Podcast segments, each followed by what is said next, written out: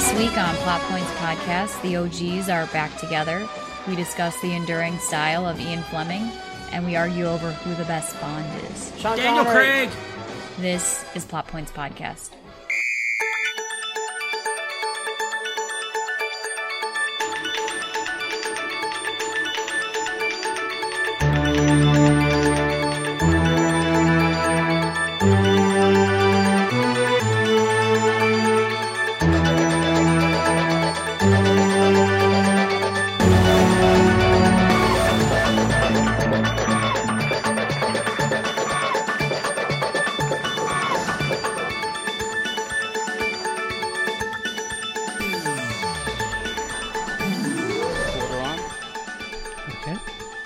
Hi, this is Mark from Plot Points Podcast. My last name is Sevi. I never do say it. I always forget to. I don't know why. I'm assuming you know who I am, which is, why would you?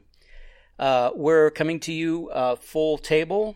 Um, the OGs are back. Mary Claire is back from her wedding, Back. and I'm sure she's feeling a huge sense of relief. and happiness. but yeah, I'm glad. I'm sad. I'm glad and sad that it's over. It's a lot of uh, emotions. Yeah. They're hard to navigate. Really? Like, like, oh, never mind. It's that's personal. I, I, I, I've never been married, so I don't know what that feels like. Was it emotional when you were doing your vows? Yeah, absolutely. Like it, uh, which was surprising. Like all of a sudden, I was kind of looking around and reading the room, and everybody was crying, and I was like, "Wait a second. but, um, but it was really nice. It was a really beautiful ceremony, and it just it, you're feeling everything. You know, it's like this type of elation. You're so happy, and but also you're seeing so many people. Like so, it's just like it's emotionally, you know, exhausting. Like I slept for like 12 hours straight uh, after after the wedding. So, uh, but it's the best kind of feeling for sure. So, uh, good. And we also have uh, sitting to my left, uh, Toby Walwork. And this is the sound of my voice. So I met some podcast fans. Um, that was a really great experience. uh, I don't have all their names. Um, I think it's you can say that it was at my wedding. Oh, Uh, okay. yeah. So Mark sat at a table with uh, with the Peterson family, who are big fans of the podcast. Uh, Thomas Luann, Emma, Brian, uh, all were clamoring to speak with Mark. I couldn't believe it, but come on. no, I I knew when I put him at that table, I was like, I don't have to worry about him. He's going to be in well, uh, you know, he's going to be in good hands. And uh, and yeah, they all loved speaking with him. So it was um, it was great to talk to people who actually have heard the podcast which uh, we're, we're we're slowly gaining an audience but it, it does take time. And so those of you who are listening we do appreciate your uh, your loyalty and uh, I can't tell you how excited they'll be to to hear that they got a shout out on the oh, I, podcast. well that's why I wanted to do it. So uh, so guys I really did appreciate your uh, your wonderfulness. It was plus the wedding was just my god off the hook. Uh, Mary Jane. Claire was not drop dead drunk for most of it. So I was a little tipsy. it was my wedding, like so. you, I think yeah, was. I had somebody I- following me around with a champagne bottle. so You had your own. great service. You had your own Catering. champagne sher- Sherpa. Yeah, yeah. It was good, amazing. I fell in love with that guy. well, anyway, so thanks to our fans. Um, even if I don't get to meet you, we do appreciate it. If you have any suggestions, where can they go to, Mary Claire? you can go to Plot Points Podcast, or if you're a personal friend, send me a text. Um, but but yeah, no, Plot Points Podcast. Send us your comments, questions. We love hearing feedback, or any of our social media channels. Yeah, or nine nineteen scripts, which is the uh, phone number that's hooked up to the website. So That's right, the voicemail and uh, other messages of positive well being. yeah, I would Yeah, love would love to hear. feedback. So, um, so uh, again, we have uh, so we'll be a little bit. It'll be interesting the next couple of weeks because we have people dropping in and out. Toby, you're heading for Chicago. I'm off to Chicago. I leave Thursday. Mm-hmm. I will be there for just uh, just over a week, ten Well, days altogether. This is one of the more interesting things I, I think about you. I don't know anybody who does this, Mm-hmm. so you're the only person in my universe who does this, which is I'm uh, I'm involved with. I have to be careful because they might listen. I don't want to take too much credit. uh, I'm involved with the Chicago International Reel Shorts Film Festival, which has been running in the city of Chicago for this is our 14th. I had to Wow. count uh, 14th, so it's been 13 years. Well, technically, because it was a whole year to get everything going. But either way, we've been doing it for way too long. Mm. And um, I've uh, I love doing it. Go out there. We do a film festival, uh, different uh, locations. This year we're with, gosh, I, I believe it's called the Chicago Filmmakers Association, which is an organization that helps filmmakers, especially starting out, with resources and uh, information and that kind of thing. Basically, the challenge, uh, as it has been since we started, is to uh, get exposure for new filmmakers. And short films are they're kind of an odd uh, duck because rarely do people go out of their way to see them, but a lot of filmmakers use them as calling cards. Um, and exposure is a big problem, a big issue, because um, while it's true that anybody can put anything on YouTube, uh, it's impossible or difficult to make yours stand out, and people really need some help. Hi, I'm uh, inserting this into the mix, so it'll sound a little different, but uh, I realized that I got a bit off track during the podcast. We had some technical difficulties, and I forgot to mention another fan I met at MC's wedding, Ellen Anderson. Hey, Ellen, thank you for your wonderful support from the beginning of this project. Toby, MC, and I truly all appreciate it. It was great to meet and speak with you.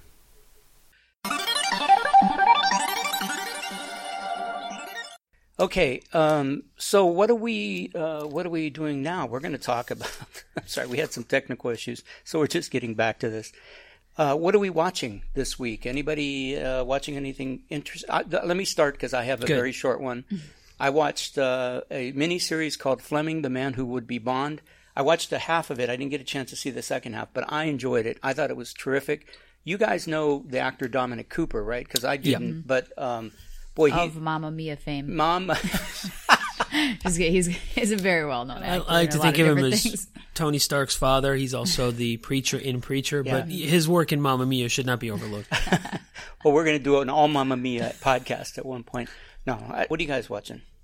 Blair? Um, so in between the wedding, I was still able to squeeze in the first few episodes of Stranger Things of the second season, um, which I love. The first season, I think, really came as a surprise to a lot of people. Um, you know, it was just unexpected. You know, whether uh, you know it was the excellent cast of newcomers, the writing, the directing, the 80s like production values. I mean, I thought it was really, really great television, and I think the second season uh, you know the quality is better. I, I really think it's it lives up to the expectations so far. I mean, I'm really into it. Um, I think it's still really compelling television. I think it's well written. It's deeply satisfying to kind of be back in the world. Um, you know, takes place in like Hawkins, Indiana, uh, Indiana in the 80s, and uh, and I really really like uh, the world that they live within. Um, so I'm I'm enjoying it a lot, and I'm mixing that in between episodes of Mindhunter, and I'm almost done with that also. So, um, so it's been a good week of television for me.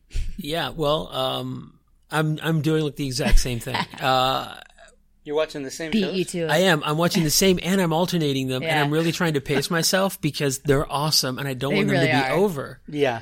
And one of the things I really love about both is um, they're set in. They're both period pieces. Mm-hmm. Uh, 1977, and uh, not well. Not actually. This year they were very specific, and we're talking about November Mm-hmm. of 1984 for uh, Stranger Things. And um, I'm, I really like how they're doing it, but they're not. Maybe they are, or maybe they're not. I don't think they are making the period a character. They're just saying this is when it was. And really, it's just because because if it was now, you have a cell phone, everything gets fixed. Gormagon fixed, this fixed, serial killer fixed. Uh, so- but uh, but one of the things I love is is is the things that they have in common, the things that they have that are different. I'm really liking the second season of Stranger Things too because the first show was so it was so hyped and so anticipated, and then it was like sort of almost fetishized as far as like, oh, it's this and it's this and it's this. A lot of that is established now. So with the second season, we can get to spend some time with the characters.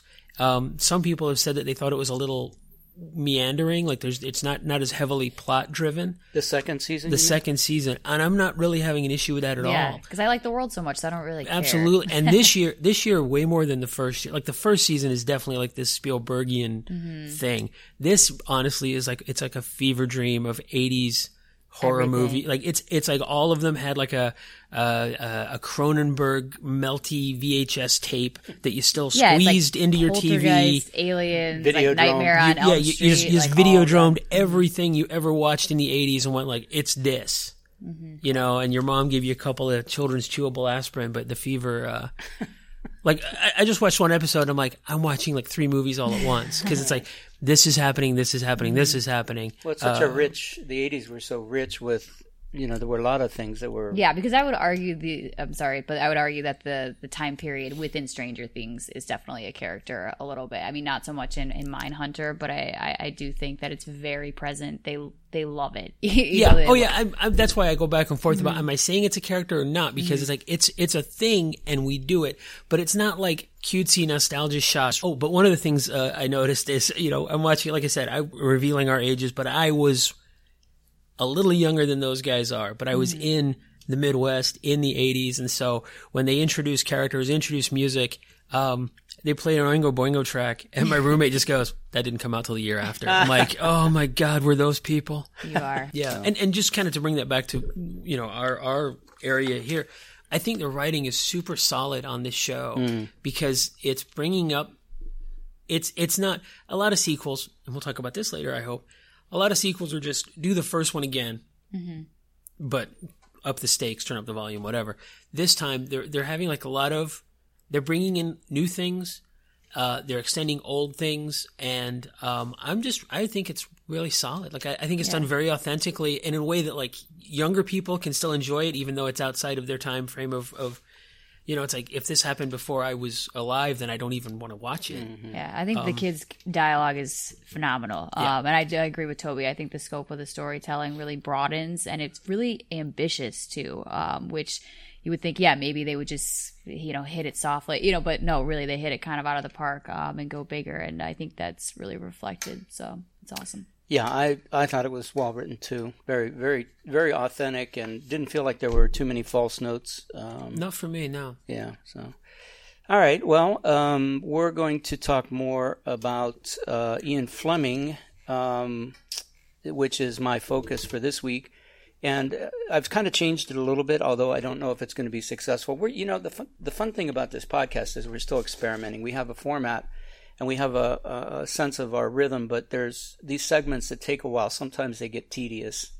And so I want to, but I did get a great compliment from one of the podcast fans about this was his favorite segment. So, so now I'm unstoppable. I'm, my ego's out of control. no. So Yeah, whoever that person was, Yeah. thanks. forget it. Thanks so much. So, um, Ian, so I'm going to do 10 things about both Ian Fleming and James Bond. I don't think you can separate the two of them. Um, even though Ian Fleming wasn't a screenwriter per se, his work is reflected in every facet of the movie industry. In fact, in 2019, we have a new Bond, uh, new movie coming out with, with Daniel Craig. So uh, I'm going to try to uh, keep this as as brief, and then the other point of this is to allow my co-hosts to comment when they when they want to without breaking the uh, the thread of the narrative. So let me cover some background. Um, Ian Fleming, Ian Lancaster Fleming, was born into a wealthy, influential family in England. He went to Eton and Sandhurst, which is a military academy. He started writing while he was in Austria, and he joined Reuters. Um, and and he gained some acclaim for a story he did on the royal on these royal engineers who were on trial for espionage in Russia, which may have led to a lot of what he ended up writing uh, with Bond. Um, he wasn't good with most things. His financial career, his family owned a bank. Um, he worked for him, and his mother pretty much thought he was worthless. But um, he was then recruited into British naval intelligence, and he achieved the rank of commander, which was um, the James Bond rank also. Um, he was involved in World War II in planning the covert operation Goldeneye, which is what he named his uh, Jamaican hideaway at, and then of course the the movie or the book. And um, he, I, in the miniseries, it's strongly suggested that this is this character is an extension of who he wanted to be. But other people have claimed that he potentially was there was a Bond, and he was just reporting uh, the facts. Now, of course, there weren't maybe oil spurting out of uh, cars and stuff like that. But as far as the the overall intelligence go, so um, his first book was Casino Royale, and it was it was uh, uh, you know which is with a lot of uh, authors, it was rejected by publishers, but Fleming's brother um, was instrumental in getting it to print.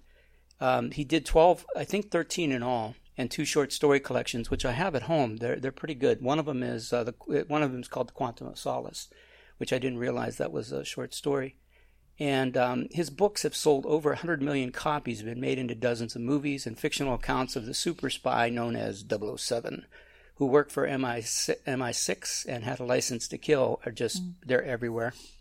He was a perfect product of his time, in my opinion. The world was just getting these electronic marvels like computers and and uh, phones and uh, not like we know them, but like um, radio, you know, radio, uh, phones that were capable of uh, sk- uh, spanning the globe, and also the the, uh, the the the what would you call it? The social aspect of the society the permissiveness, the partying, you know, the the go go, the discos, that kind of stuff. That was all right in the beginning um, when he started his his book started to become popular. He wrote the first book, I think, in 1954, but it wasn't until the 60s or the late 50s that he started to really grab a hold.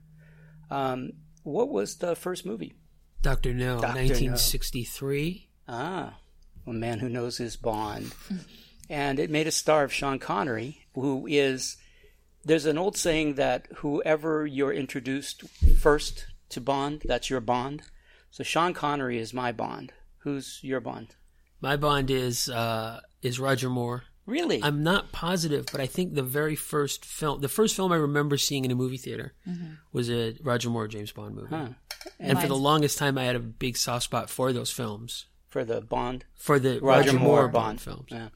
Mine's Pierce Brosnan. Yes. Pierce. Mm-hmm. Yeah, he was when well I talk about that later. So, but I want to I like him too. But he was such that he was such an obvious choice for Bond mm-hmm. at at one point. So, um, so the winner of the the the Sean Connery became Bond, but there was another actor named Peter Anthony who dropped who was chosen first, and he dropped out because of stress.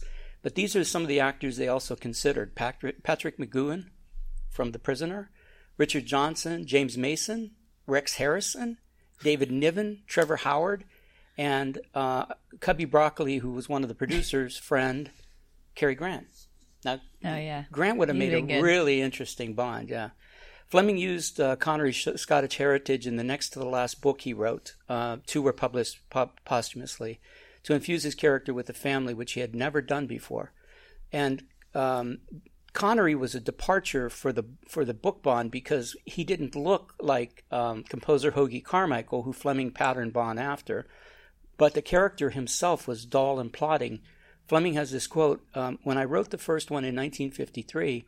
I wanted Bond to be an extremely dull, uninteresting man to whom things happened. I wanted him to be a blunt instrument. When I was casting around for a name of my protagonist, I thought, by God, James Bond is the dullest name I've ever heard. I mean, we think of it as such a superhero name these days, mm-hmm. but that, that's not according to Fleming.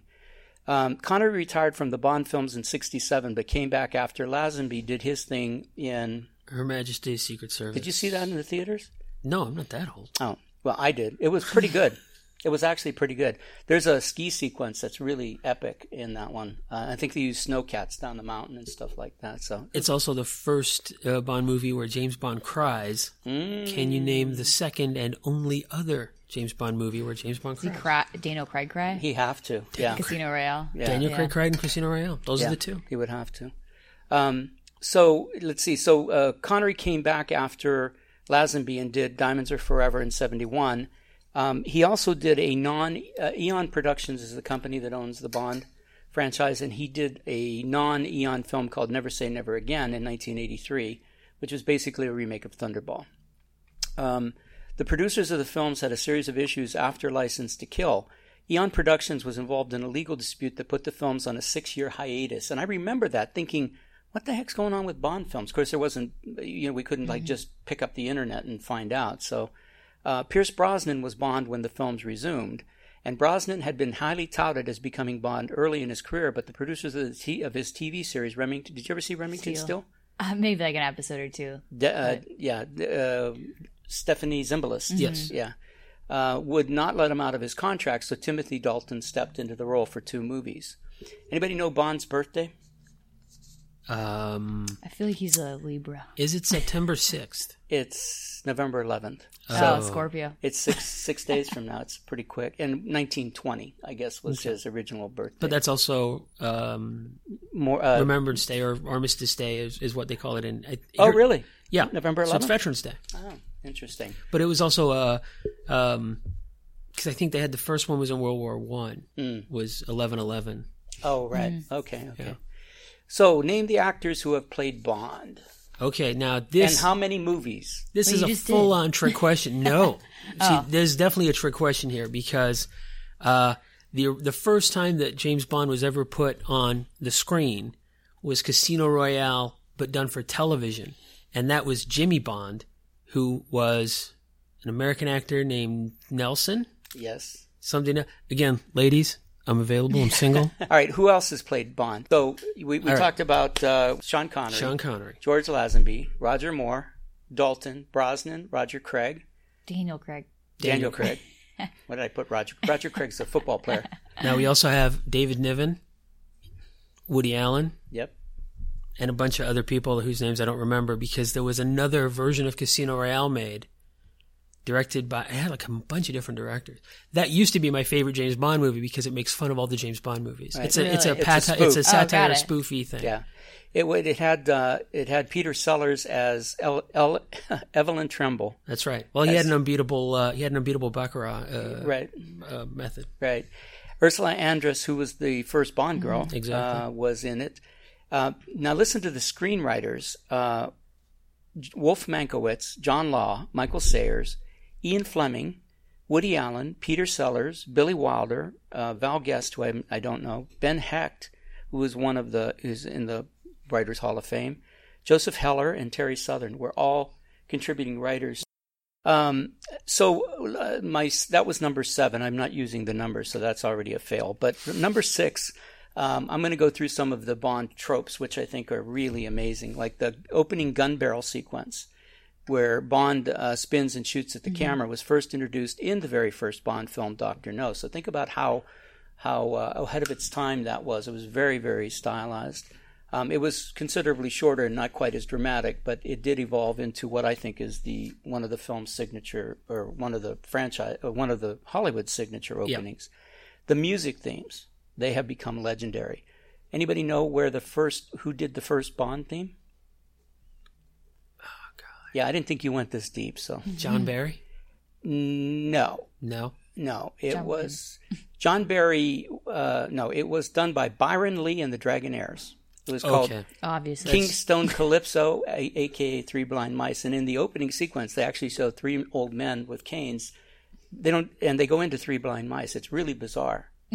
Yeah, I know. Wait, It's- is this at the beginning of Doctor No? Yeah. Or? Okay. yeah, and then of course uh, the signature, you know, dum dum dum dum. Who was that written by? Now you mentioned one a guy who's who's supposedly claimed that he wrote that, which was John, John Barry, Barry. but his name is Monty Norman. Monty Norman. Yeah, and he's he's gotten um, credits for that, or or what do they call it, royalties for that, ever since. So imagine how rich he is. Yeah, got to find that guy.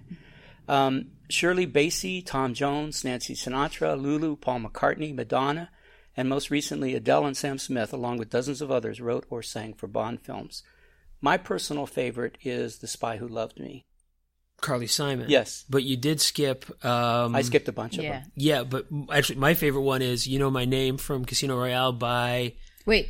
Uh, Cornell. Or yeah, wait, yeah. Chris Cornell. Chris Cornell. That's my favorite. Yeah, That's like my that favorite. Bond theme. Well, I like I like Skyfall. I like Adele's actually. She won the Academy. She won an Award. Academy So Award, did yeah. Sam Smith actually. As right, Well. they did. Mm.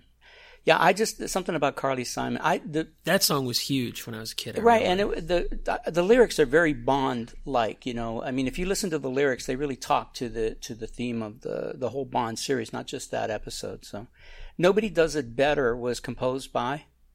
That's the Carly Simon song. Burt Bacharach. You're really close, Martin Marvin Hamlisch. Oh my God. With lyrics by Carol Bayer, Sager. Carol. Yeah, well, Yeah, and um, but who did um who did the theme for Never Say Never Again? okay. Now that that's kind of like the quasi fake Bond never movie. mind. That's uh, I'm wrong on that. Never mind. Oh, But Burt Bacharach did do a theme. He did uh, "The Look of Love," The Look of Love, which is in Casino, Casino Royale. Royale. Right, right.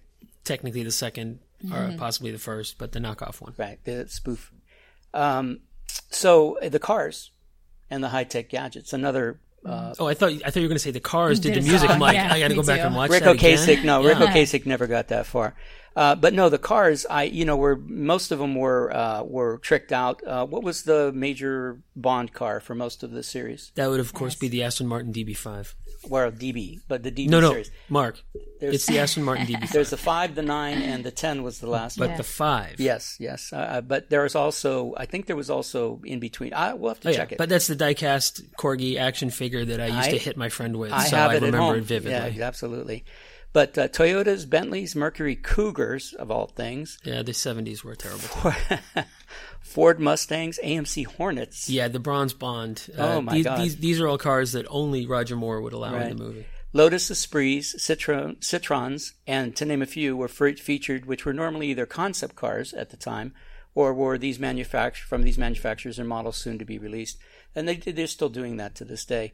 Um, many of the cars were outfitted to blow smoke, oil, or flame from the back, or have ejection seats. Some could travel underwater, like the Esprit. Uh, all were tricked out depending on the specific need of the show, which I always found interesting because just the thing that he happens to need to get away from the villain, they happen to put it in the car that that during that movie.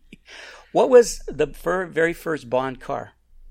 You'll never get this. It's- No, no, it it would just be that he was. It, well, let's see. If it's Doctor No, it's just like some rental car he picked up from Avis on Jamaica. So uh, an MGB, no, it was a baby blue Sunbeam Alpine. It's basically the same car. it would be a. ca- I think you would be. A, it would be a car you would like. It's very. It's Yeah. very cute. I'm familiar with that. Yeah. Car. Um, the latest Bond, uh, the last one, Spectre, had a had uh, the jaw-dropping Aston Martin DB10, which was only created. It's a bespoke. It's the first ever bespoke Bond car. It was created specifically for the series. So, okay, Bond's guns. Mm, Walther PPK. Walther PK. I, I can go through some of these because I played extensively GoldenEye on N64.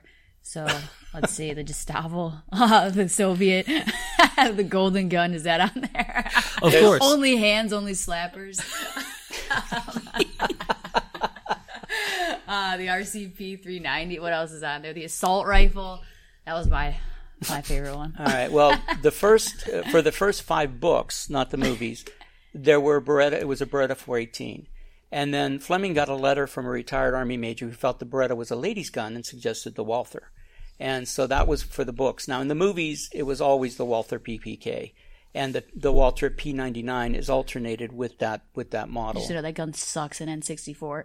that was my least favorite. They're not. gun. They're not supposedly. The, they're the not great PPK toys. is prone to jamming. Yeah, I know. It doesn't go fast enough. The reload. It's terrible. I've never seen one in my life, but I know that they're Oh no, to they're jamming. they're cool gun. They're cool looking guns. But my friend who's a gun dealer says they're crap. So uh, anyway, and in fact, I think they make him trade it in a couple times for a Glock or a um, um, uh, uh, I can't think of the Sig, the Sig Sauer. Okay, Bond girls, another trope. Um, the most beautiful women in the world have played Bond girls. Uh, Ursula Andress, Hunter, Hon- Honor Blackman, Shirley Eaton. Uh, she was the gold painted uh, girl in uh, Goldfinger. Uh, Aiki, Aikiko Wakaspashi. I, I, I can say that easily. I'm sure you got that 100 percent right. Yeah, I did. That's how they say it in Japan. Uh, Diana Rigg, Jane Seymour, Barbara Bach, and Hal- Halle Berry. There were 75 Bond girls in all so far. Uh, you want to you want to hear the, some of their names? Like Wait, uh, Christmas Jones. yes. That's Denise Richards. That's Yes. one of my favorites. that's from The World Is Not yeah. Enough. Yeah. Uh, who's Teri Hatcher's character? Tomorrow Never Dies. Uh, I don't know. There's a bunch of good ones. Mary Goodnight, Yeah. uh, Man with Golden Gun, Strawberry Fields, uh, Honey Rider, uh, Octopussy uh, in Octopussy, uh, Dr. Molly Warmflash, Plenty O'Toole, Yes, I do remember plenty of Tool. Xenia Onatop, Oh yeah, That's I like right. her. That's which Goldeneye. is uh, um, oh gosh, I just forgot who that was, but that's from Goldeneye, Yeah. isn't it? Yeah. Uh, she she was in one of my movies. Uh, um, yeah, Famke. Famke Famke Janssen. Yeah, she was in one of my films. Uh, I don't. I think it was after. I think I rocket her to fame, and, uh, And it probably. That's probably why you get the Christmas Xenia. basket. yeah, every year. exactly. I do. I do. Doctor Doctor Holly Goodhead Dolly- Yeah. and Dr. Holly Goodhead, uh, View to a Kill. Uh, Moonraker. Moonraker. Sorry. and p- what's the most probably the most famous uh, name Bond girl name? Uh, I, I, gosh, I decided not to say it and forgot. Uh, Pussy Galore. Pussy galore. Oh, yeah. I was going to say a lot of vagina, which is uh, That's an Austin Powers. from Austin yeah. Powers, which is also an unofficial Bond movie because they, they hit all the tropes, Yeah. but Oh sincerely. yeah. Oh yeah. Um, like uh, like Arthur Conan Doyle, uh, who's Sherlock Holmes, Fleming is known firstly and mostly by his Bond character. This is number five. But he also wrote the novel Chitty Chitty Bang Bang. Um, he also was co-creator of the TV series Man from Uncle, which got me started on this because I signed Man from Uncle, uh, the movie, to my class, and then realized that it was Ian Fleming who came up with the original concept. Um, Fleming also wrote several nonfiction books, including uh, travel books about those uh, cities he'd visited in Europe. So he was pretty prolific. I mean, 13 books. He he wasn't. He didn't have a huge long career, but he did have a really good one. So, uh, starting with Brosnan, the character of Bond was re-engineered to be more sensitive to his seemingly misogynistic and uh, Wait, I'm sorry. Do you have seemingly in quotes? yeah, n- not It's really. open to interpretation. Uh, well, I mean, it was he was a product of his time. He Yes. Was, yeah. So uh, that transformation continued and was enhanced even further by the Daniel Craig's Bond, which I think Daniel Craig is just a fantastic Bond. I don't know about you guys. I think he's Yeah, I agree. Uh, M in uh, the Bond movies of the Daniel Craig calls him a bully boy, and that's very true. But by the time Spectre came along, uh, Bond had fallen in love, lost his love, mourned her by, and then by quitting the service. And then I think in Spectre he's pretty much returned to um, the the Bond that that uh, you know they had to, what how many movies there was Quantum of Solace and then um, uh, Skyfall. Skyfall. Inspector. yeah, Before. so yeah. Uh, so that's number three. That was number four. Number three. Um, no discussion of Bond would be complete without mentioning the amazing villains: Blofeld, Doctor No, Le Chiffre, Jaws, Largo, to mention a few. Played by great actors like Donald Pleasence, Anthony Dawson, Telly Savalas, Christopher Waltz, Javier Bardem, and my favorite, Mads Mik- Mikkelsen. At one point, Fleming felt so. This is interesting. At one point, Fleming felt that the Cold War would not last. He thought it was going to be over in two years. So instead of making his villains Russian or East German and making them political, he made them um, industrialists. So Ernest Stavro Blofeld was basically a CEO, not really political. And uh, that proved not to be true, of course, at the end of the Cold War. But the idea of great wealth being inherent, uh, being uh, of a man of great wealth being inherently insane and evil, mhm, was popularized by Fleming. Since, in my opinion, I think without a great villain, you don't have a great movie. These men and women were essentially uh, the the core of the Bond films. Even though he's a superhuman, uh, he has to work against something. So, m- personally, I think Elon Musk would make a great Bond villain because he's so disarming. He would be good at it, don't you think? That was Mark Sevy's opinion, not necessarily my opinion. so there were a couple syndicates also that uh, that came out. A lot of these men ran syndicates. Schmer- Schmersh, Smirch. Schmersh was one of them. I've forgotten about that. One called Shape. One called the Spectre is probably the Yeah. most Yeah. uh, the most famous one. Certainly the least embarrassing. Quantum was another one that was a Javier Bardem, and the Janus Syndicate were uh, uh, yeah, That was so- Trevelyan. Golden Eye. there you go. So we know he's my favorite. I like Sean Bean. Yeah, he's fantastic. yeah. yeah. This is number two. So we've talked about all the men who've played Bond, but one was missing, and Toby filled that in. Barry Nelson. Um, that was adapted for the for an hour long TV show for um, something called Climax Mystery Theater, with uh, Peter Lorre as Le Chiffre. And uh, I think that's the only credit uh, that Fleming has as a screenwriter. But he's he's got like a million of them as uh, characters, you know, that adapted. Number one, Bond has also been adapted to radio, video games, and even comics. You know your work is successful when pe- people bother to spoof it. Something has to be pretty popular for anybody to even attempt to satirize it. Uh, I mean, if you're going to satirize something, it has to be something that people know, Yeah. or else it doesn't work as a satire, right? Exactly. Besides the original Casino Royale parody, which we've talked about, uh, spoofs like Our Man Flint, uh, Matt Helm, Austin Powers, and hundreds of others poke gentle fun at our obsession with this character and the world Fleming created. And I think it's the world that's uh, as you you talked about the world in Stranger Things, but the world in Bond is pretty damn impressive too, um, and they seem to make it compelling every time. Um, there was also a glorious uh, BBC spoof uh, at the opening of the 2012 Olympics. Did you see Oh, that? yeah. With the Queen and Daniel Oh, Craig. someone so told me about that, and because I didn't see it, it didn't make any was sense fantastic. To me. It Danny was. Boyle did it, and it was great. Danny He Boyle directed directed. yeah. it was amazing. It was it was hilarious. I, I the Queen actually participated in it. in Yeah, the in the shooting funny. of it. I liked And when Voldemort came out. Go ahead.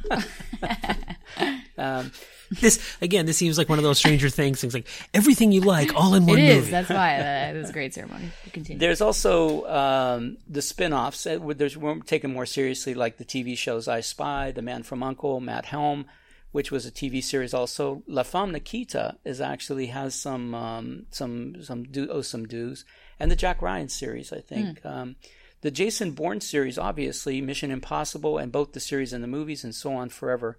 All existing because of one man's vision of a world that few of us have seen or will ever see.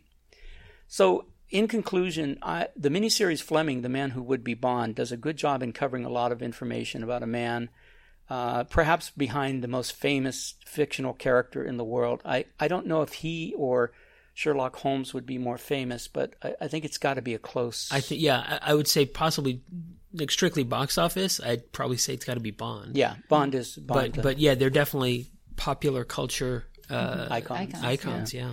Uh, Fleming once said uh, the quote, once is happenstance, twice is coincidence, three times is enemy action. I say three times and more is just pure genius. The guy was just one of those guys.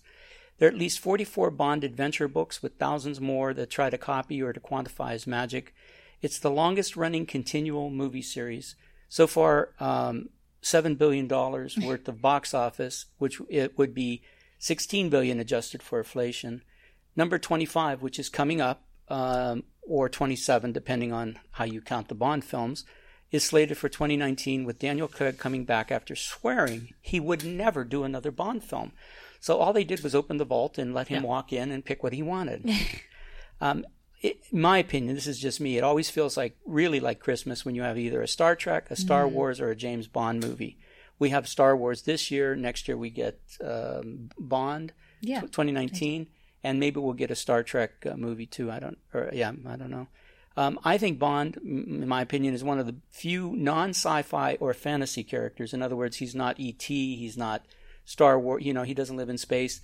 Um, who always opens a movie, always, even the even the ones that are considered Yeah. uh, poor poor versions of them uh, make a fortune. I, I don't even Jason Bourne can't do that. Ian Fleming would have been 110 years old this year. Uh, he died fairly young, but his enduring legacy, legacy is a silly character with a boring name on impossible missions who simply set the world on fire 64 years ago. Bond, James Bond. I wish I could do that in a cool British accent, but Toby, you try it. All right. I'll, well, now you see, now I'm under some pressure here. I can. I can. Can I? Can I know you do this in your mirror every I, night. I so won't do my. okay. I'm not Well, going to deny that. He's got he's got British relatives. But I will do. Uh, can I? Can I do my uh, my incredibly good Sean Connery impression? Sure, Yes. Now sure. it's very very brief. You have to literally pay attention here. All right. So I have to set it up because there's somebody else. So pretty sure this would be like Goldfinger would say this, but he goes, "Mr. Bond, you are a spy." And then of course, uh, Sean Connery goes, "A spy." That's it. That's it. Sorry. That's Spy, it. you say. My friend Kevin always says uh, calls the uh, the movie The Quantum of Solace says the Quantum of Solace of Solace the Yeah. Quantum of I mean, Solace. basically, if you just kind of shush, shush, shush, Yeah, then you, you- can do you it. got- you got but that's Connery. that's a later year Connery with the, the second teeth or whatever. All right, do Pierce Brosnan now. All right. Well, anyway, I loved uh, doing the research. I'm a big Bond fan. I one of my students um, gave me the entire collection of Bond DVDs, and I haven't opened them. They're just sitting on my shelf, so um, they'll be there when I die. Uh, but I have the car, a couple of the cars, and stuff like that too. So it's it's always been a fascination. Yeah. Um, so this week in film history, dun, dun, dun, we need a like an echo effect on that. Dun, history, history, history, history. Well, you touched on a few of the films. I mean, Bond, are, they're having a number of anniversaries. This is typically when they come out. You know, Skyfall hit its five year anniversary this week, as well as uh, Die Another Day is at year 15. So uh, those are bigger milestones for those films. But um, but another big milestone, uh, Cool Hand Luke turned 50 this week. Amazing film. Yeah, debuted in 1967. Prison drama directed by Stuart Rosenberg, starring, of course, Paul Newman. Um, and it's, you know, set in the early, what is it, like 1950s. And it's based on Donn Pearce novel of the same name, um, although it was rewritten uh, because he. It was like a first time novel, apparently, but um, by Frank Pierson. But um, but Donn Pearce, it was he was it was based on like he you know he was in a criminal camp before and so knew He was on a chain gang. yeah too, he was on a chain gang yeah and so knew of a, a, a like sort of an infamous Luke character who had escaped um, was a good poker player banjo expert um and uh, and eaten a bunch of eggs so um so it's I saw it when I was in college and it really is kind of like a fight the power or you know sort of like giving it to the man and um which is it was like right during the election when i watched it the bush kerry election um but um Giving it to the man. yeah no but i mean it you know kind of again sort of like fighting the power in some sense so um so it's an interesting film for sure All right. those- Now, also, I was going to, Mark, I'm going to set you up now. Strother Martin, Yeah. the most famous line in the film. Uh, what we have here yeah is failure to communicate. That's Nicely the- done. yeah. Nicely done. And then Plastic Jesus, sung by uh, Paul Newman. yeah, and, he uh, learned it himself And Yeah. what's it, who uh, the character actor who just died? Uh, George, george Kennedy. kennedy, yeah No, No? oh Uh, oh i know what you're talking about um shoot what is his yeah, name he, he Um, sang. He sang. Uh, yeah, he just died. Closer. harry dean stanton Hannah- Harry it. Oh, Yeah, yeah, of yeah, course. yeah, yeah. Of course. Oh, that that film was filled. Dennis with- Hopper's in it too. Oh right? yeah, that's right. Yeah, it's just. It an- seems to be at that time, though, if you were just like making a movie, Yeah, Dennis like, Hopper would show in." up. Yeah. And he was already in Well, costume. Get all Kennedy too. yeah. He was in. Yeah, George do Kennedy's like, I'll cast get this plane on the ground. No, George, you didn't get that one. This is the other one. Yeah, but That's a great film. Um, yeah, a we long could we could I think. spend a, a, a whole episode at least talking about the, the motifs and the themes Yeah. and Yeah. the, the man with no eyes and oh my god, I love that movie. What else? um, on the flip side, a little bit, um, Aladdin is celebrating its 25th anniversary, uh, and I remember seeing that in theaters. Really, a whole new world for for, for me and my family. But um, but it was kind of during that renaissance of Disney animation, you know, coming off of The Little Mermaid and Beauty and the Beast, and it's based on you know another um, you know sort of older tale um, of Sorry. of, of Aladdin, you know, and the King of Thieves, and um, but on a, you know a deeper level, it's about you know being true to yourself and finding the magic within. So such a good. That was one of my favorite Disney movies for a really long time. We always used to reenact it, and I would choose to be the genie. Um, and so Is that yeah. uh, Robin Williams? Yeah. Yeah, Oh, that was okay. Robin Williams. Duh. I've never Yeah. seen Aladdin. Oh my god! I know, don't I just- what you should have seen the that. look on I don't even face know what to said say to that. now, now, but to be fair, you did know, you get my whole new world reference? there's a- Like, come yeah, on. Okay. I guess I got that. Yeah, because Mike won't go with you. I forced him to go to a few of them. He definitely saw Frozen on opening night. Oh, so Mike. and Coco's coming out, so Oh, we'll that's be right. there too. That's a, that's actually a good choice. I think it's. I, I love the dichotomy between something as brutal as Cool Hand Luke uh, and as desperate and and and dark, uh, Yeah. and then something as as wonderfully light and and fluffy as uh, Aladdin. Although. I mean, I, one of these days we have to do a Disney show, you know, just to get, yeah. Well, we'll just let Mary Claire have a microphone, and you and I will go away. I'll just I'll just pull the plug right out and be like, I'll see you at the end for the I'll hit the wrap mute up. button. Yeah. So, um, okay. Well, those are Oh, great. hold on now. Oh, what? I'm afraid I do have a secret thing I wanted to bring in here. Uh, Uh-oh. this day in movie history, and I'm just going to see if you guys can guess this one. Now, this is we're recording this November 5th, Mm-hmm. so this is today in movie history. Okay. So it was November 5th, 1955. Fifty-five. Fifty-five. Anything anyone remembers about November 5th, 1955? God, no. Uh, On this day in history, well, give us another hint. Mm, it's really a toughie. Uh, one of the most, uh, one of the best films of the '80s. Running Man. Well, if you're just going to guess movies, then no. Well, that's it. That anniversary is this week too. Okay, But go ahead. All right, here we go. On this day, 19, on November 5th, 1955, uh, Dr. Emmett Brown was hanging a clock in his uh, bathroom, and the porcelain was wet. He slipped, banged Back his head, and that's when he imagined the flux capacitor, the thing that makes time travel possible. So you're saying the the character who- Fictional event. the fictional event. It's only fictional because time has been changed. I see. to cover up to cover these it. events. Yeah, okay. All right. Thanks for with that contribution. There That'll be go. cut out of the There you podcast. go. Um, all right. Anyway, we're going to move on to the Q and A. Um, we have uh, three. Yeah, we have a few reader questions. questions. Yeah, go so ahead. I guess I'll start. And this, I've had this question myself. I mean, so when somebody wrote in, what do I do if I'm less interested in my protagonist as opposed to, you know, some of the other characters? Yeah, well, the villains are always a lot more interesting. Um, I don't, you know what? I mean, the best thing to do is just remember that the story ultimately has to uh, in, entrance the audience from a protagonist standpoint. People may like villains, but they don't want them to succeed. Unless, I guess, unless you're Hannibal Lecter and you mm-hmm. can eat the psychologist who you hate. Um, but what, what, what I end up doing is just writing what I'm feeling at the time.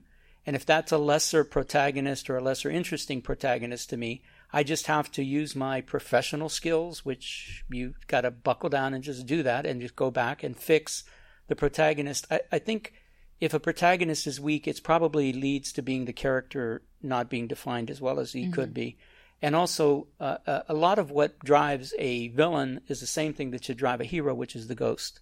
So whatever haunts the the hero, if that's not strong enough, if you can't create an obsession in that main character via the ghost, then I don't think you're succeeding uh, to make the protagonist as interesting as possible. The villain will be more interesting because you can do more things with him.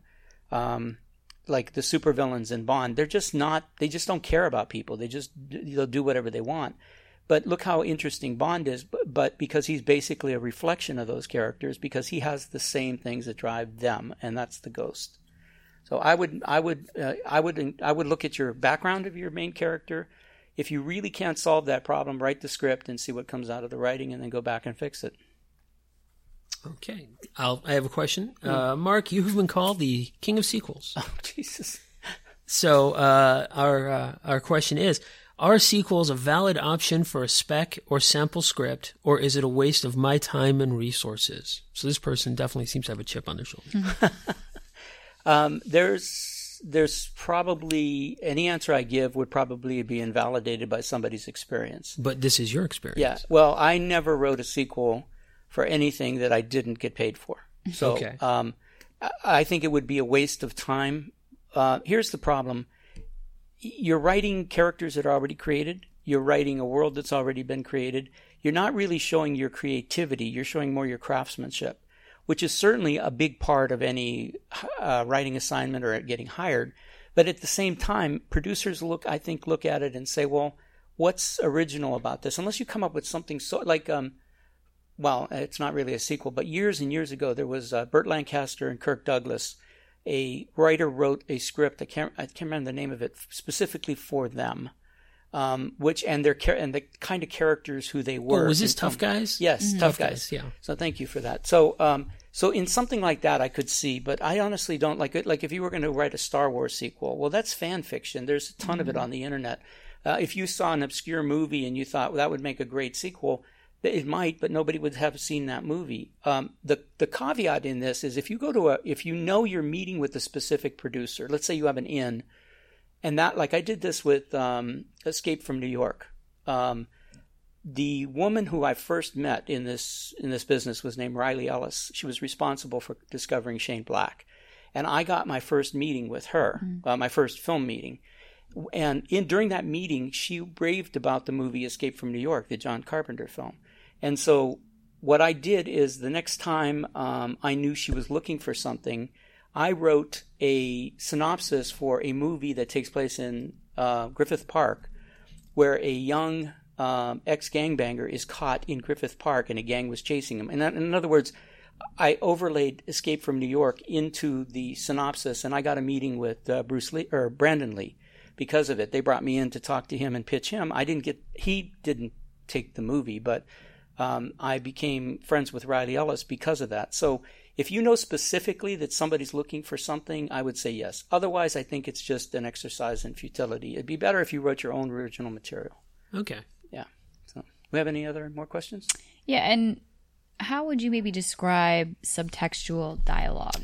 Oh yeah, we we talked about this in class this week. Um, subtextual dialogue is just basically metaphoric dialogue. You're saying something without being on what they call on the nose. You, instead of saying "I love you," uh, you set up a situation where a character, uh, like for instance in Friends, there was this gesture that they did where they mm-hmm. banged their fists together, meaning "f you." And so every time they did that, it metaphorically they said "f you," but they weren't saying the words. So I can't think of a I can't think of a, a, a dialogue example uh, off top of my head, but for instance, let's say you're writing a romantic comedy and your character um, is well, can't say "I love you" to his girlfriend. So let's say that you set it up so that she says she thinks the most romantic gesture that means I love you is when somebody kisses her hand, like uh, somebody she loves kisses her hand. And then at the end of the movie, you have him, instead of say, I love you, you have him kissing her hand. So you're creating subtextual uh, situation without the, without the dialogue. So that gestures can also take the place of, uh, of subtextual dialogue. But if anybody anybody think of an example of uh, subtextual dialogue, I can't. I mean, a lot of times I see it in narrative or action, and so mm. subtextual dialogue is it's difficult. well, and that's I, what makes it so much more interesting. What's right. funny is I I think that subtextual dialogue, which might be reflective of, of my work, but it's like that's what it should be, mm-hmm. because rarely are we totally on the nose. And when you read something that is on the nose, it kind of clangs sometimes. Yeah, sometimes I, I think there's a there's a danger in trying to be subtextual with everything. Yeah, though. yeah. Um, Dorothy Parker, who's a um, a novelist, uh, oh, she's dead, but I think she's dead. I'm sure she's dead. Oh yeah, Dorothy Parker. Yeah. Um, she was famous for her subtextual dialogue. There was a story about two uh, newlyweds on a train, and the guy they were heading toward their honeymoon, but the guy was suggesting that they should have sex that night, and of course the bride was not sparking to it for whatever reason. But it's a good example. I can't remember the name of the story. Um, I'm going to pull it up. I believe it's called.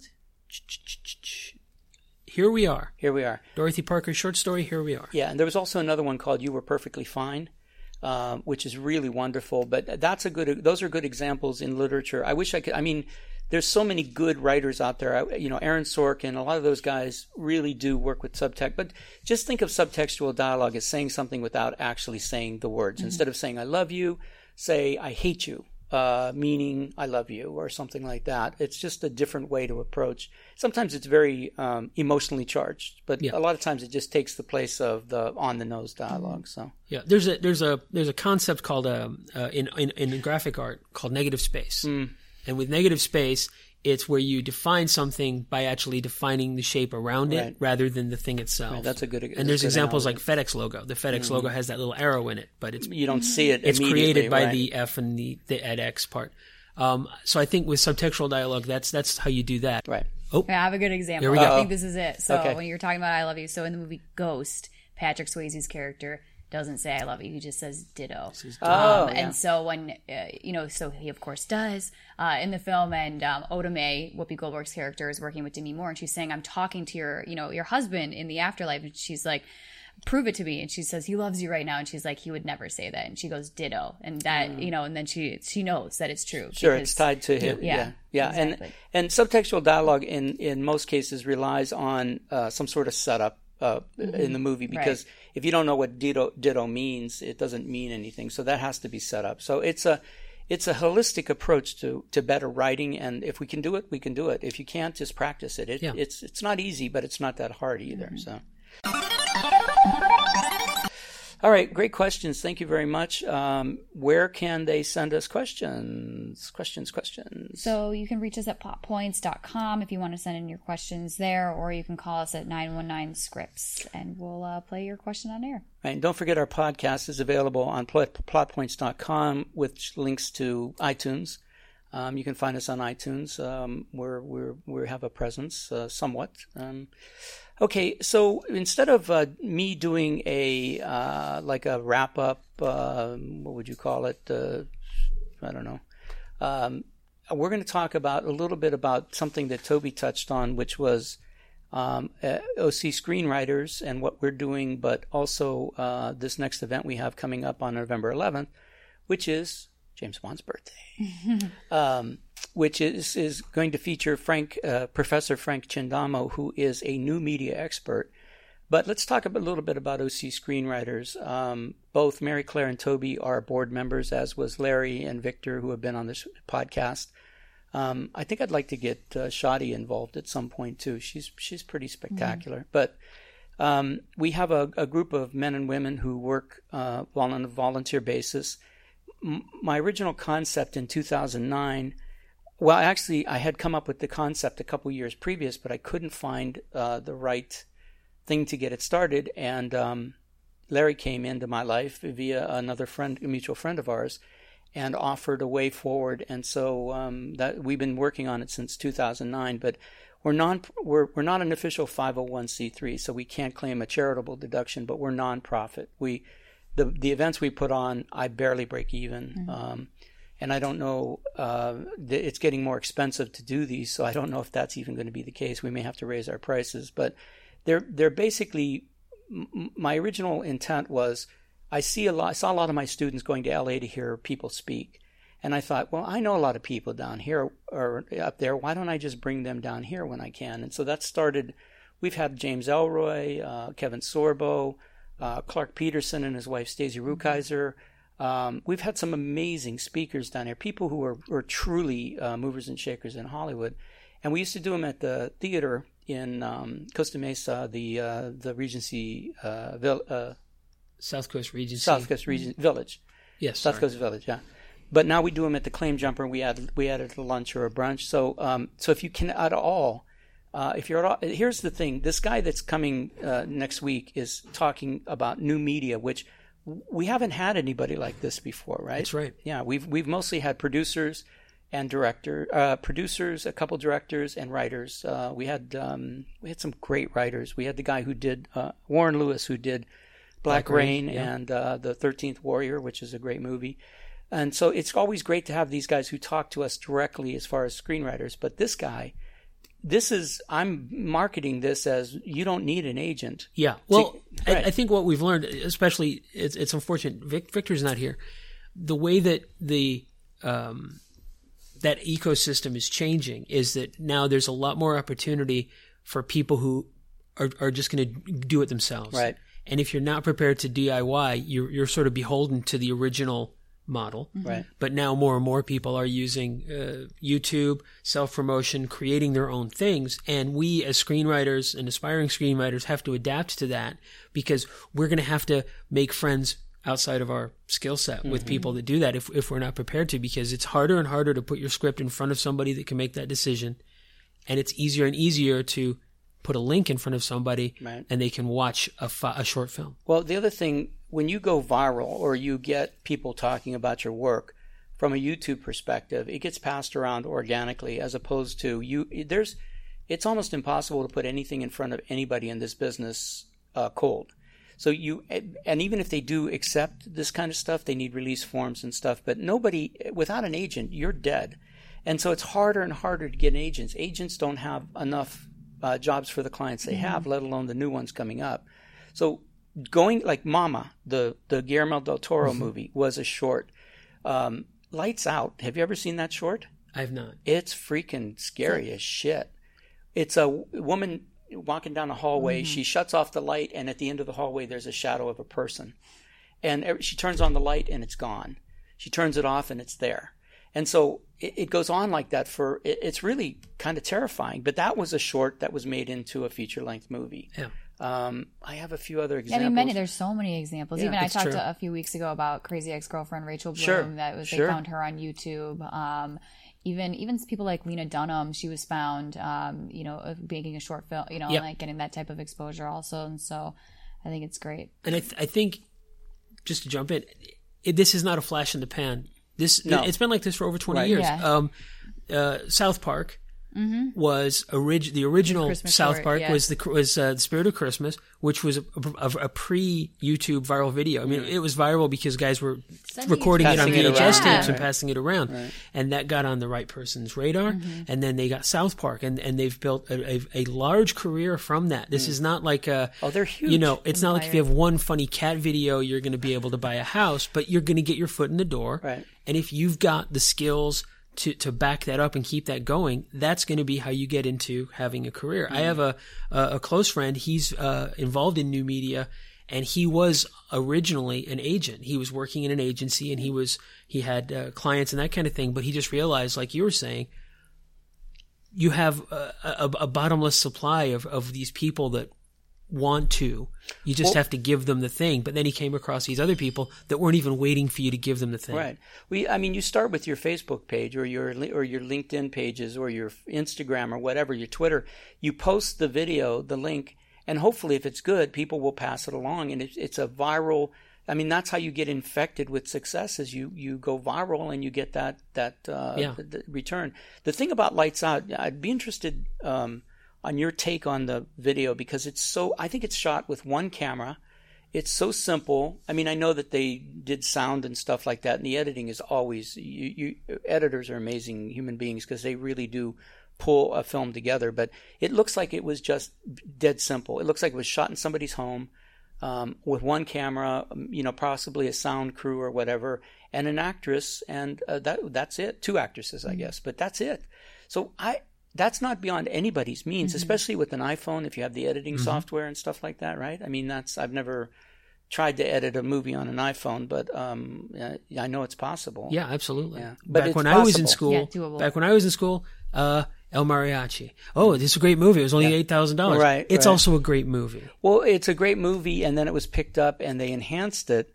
Um, and yeah. like I said, with Lights Out and Mama and um, a whole bunch of them those that uh, like Guillermo del Toro saw the concept for Mama and thought it was the most frightening thing he had ever mm-hmm. seen. Now imagine that guy's head, yeah. uh, and what that must be. But it was, and it was. I don't know how they did the effects. It was pretty. Yeah. It's pretty gruesome. But um, anyway, um, so this podcast will drop uh, the day before this yeah. uh, this event.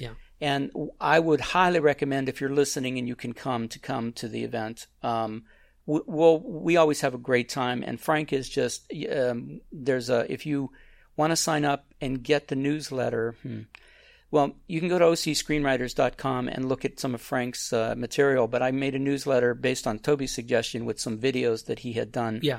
Uh, which I thought was a great idea, but um, it, it's it looks like it's going to be terrific. Well, because I, I, think because Frank is going to tell people how they can do it. He's mm-hmm. not just going to show what he's done and say, right. "Look how smart I am." Right. He's going to say, this is what you want to do. Here's how you can do it. If you're in uh, anywhere, like we're in Orange County, we're an hour from LA, but if you're in the middle of the country, right. you're not near LA, point. it's like, you know, you still have access to YouTube and it's about getting it, uh, getting it online, mm-hmm. getting it available, knowing who to show it to, knowing how to do it. And, and well, just to you know, do, don't try to hit a home, don't do it specifically to go viral.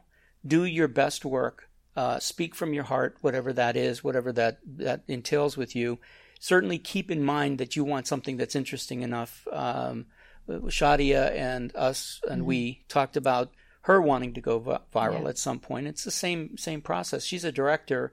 Uh, she writes her stuff, but she also directs it. But she, you don't. There's got to be people in your life who are directors, mm-hmm. producers, sound people, can tell you, can help you. Don't call Toby for free editing, though. He no. is. He's, no, please don't. He's done with that. That's so. the other thing about the events as well that I, I do want to point out. I mean, it's a great community to be mm. a part of. Really supportive. There are editors who are yeah coming to the events. There are directors who are there. So it's a really really supportive community that we have, which was really nice. Because um, you mentioned like there are so many people. Uh, a lot of times when you're in a new area, though, you're like, are there? Are there other people who are like minded like I am, or who well, want to talk about scripts? That's yeah, how you, you came really into my class. Me, yeah, right? with with you know open arms, and so um, coming to the events, it was really really great just to see sort of the energy in the room and, and understand that there is a real community here that promotes this and is here to help. Yeah, I wish it was more active. I think Orange County has. Le- if you walk into any liquor store in LA, somebody's handing you a script. Mm-hmm or a card or something in the movie industry. But having said that, there are some really terrific people in this community, especially my board of directors uh, for OC screenwriters who have, you know, I. It's not like we work our work our asses off every day, but when we do these events, mm-hmm. it's a mm-hmm. lot of uh, effort. And then putting on the event and the post event and stuff. So, by the way, post event we'll be going to the bar. So come along, yeah. come on down. Well, and I, I don't want to embarrass you, Mark, because you're right here, but um, what you get out of it um, is can't be measured. Like you, it, this only happens because you want it to happen. You you make it happen. We help, but it's you make it happen, and um, you know you learn things obviously because oh, yeah. you're paying attention. Hmm. But this is this is it's a very generous thing you do, and and and if you. I want to make sure that you know that's appreciated. That's why we donate our time, our efforts, our contributions because we don't know much like putting the work in front of somebody we don't know who's going to get something out of this but we're going to help them because karma is that thing and, and maybe it helps absolutely, us absolutely and uh, but but you know uh, well thank you and the only look i do it i do it for my own reasons uh, some of which are are benign and some of which are evil mm-hmm. Mm-hmm. i know that there have been projects that have happened because people have met through OC screenwriters and said, "I do this, I do this. Let's yeah, yeah. let's put the chocolate and the peanut butter together." And well, one of the board of directors, um, did a short for OC. We we did a short called "Make It Real," uh, called, called Harvey the Monster Racist, and based on that uh, collaboration, he met a bunch of people and ended up collaborating with the guy who Gus who brought him the weapons Mm-hmm. for the shoot, and they ended up making a feature. Um, so you know, we're also coming. We also have. Hopefully, we have another "Make It Real" um, event or um, contest coming up. So uh, thanks to my co-hosts and uh, uh, for a, another wonderful podcast. Um, we um, will be back uh, in two weeks, but without Toby, he'll be in um, I will be in Chicago. Chicago, Chicago, Chicago. and uh, but we'll have. I think we're going to have Shadia here, so it'll be fun. She's always uh, always a joy. Yeah. Um, so um, that's all for for now, and thank you very much. If you have any suggestions, please send them to plotpointspodcast.com. Yes, and then also 919 scripts, which you can call in and leave a message. All right, so congratulations again, MC and Mike, uh, for a wonderful uh, nuptial, and I wish you the best uh, going forward. You guys are great together. Um, and Toby, uh, if I don't, I'm sure we'll get a chance to talk, but if I don't, have a wonderful festival. Thank you. Um, thank you for your great suggestions on the newsletter. I, I, I, I know we're trying to get out of here. Those resources are out there for the listener to take advantage of. Right. You know, Mark collects this information together. It's all being put in one place. If you want to know, you can find out. yeah, I that's, That's I couldn't true. said it even any better. So, okay, thanks guys. Full uh, be inspired and uh, do good work. Take care.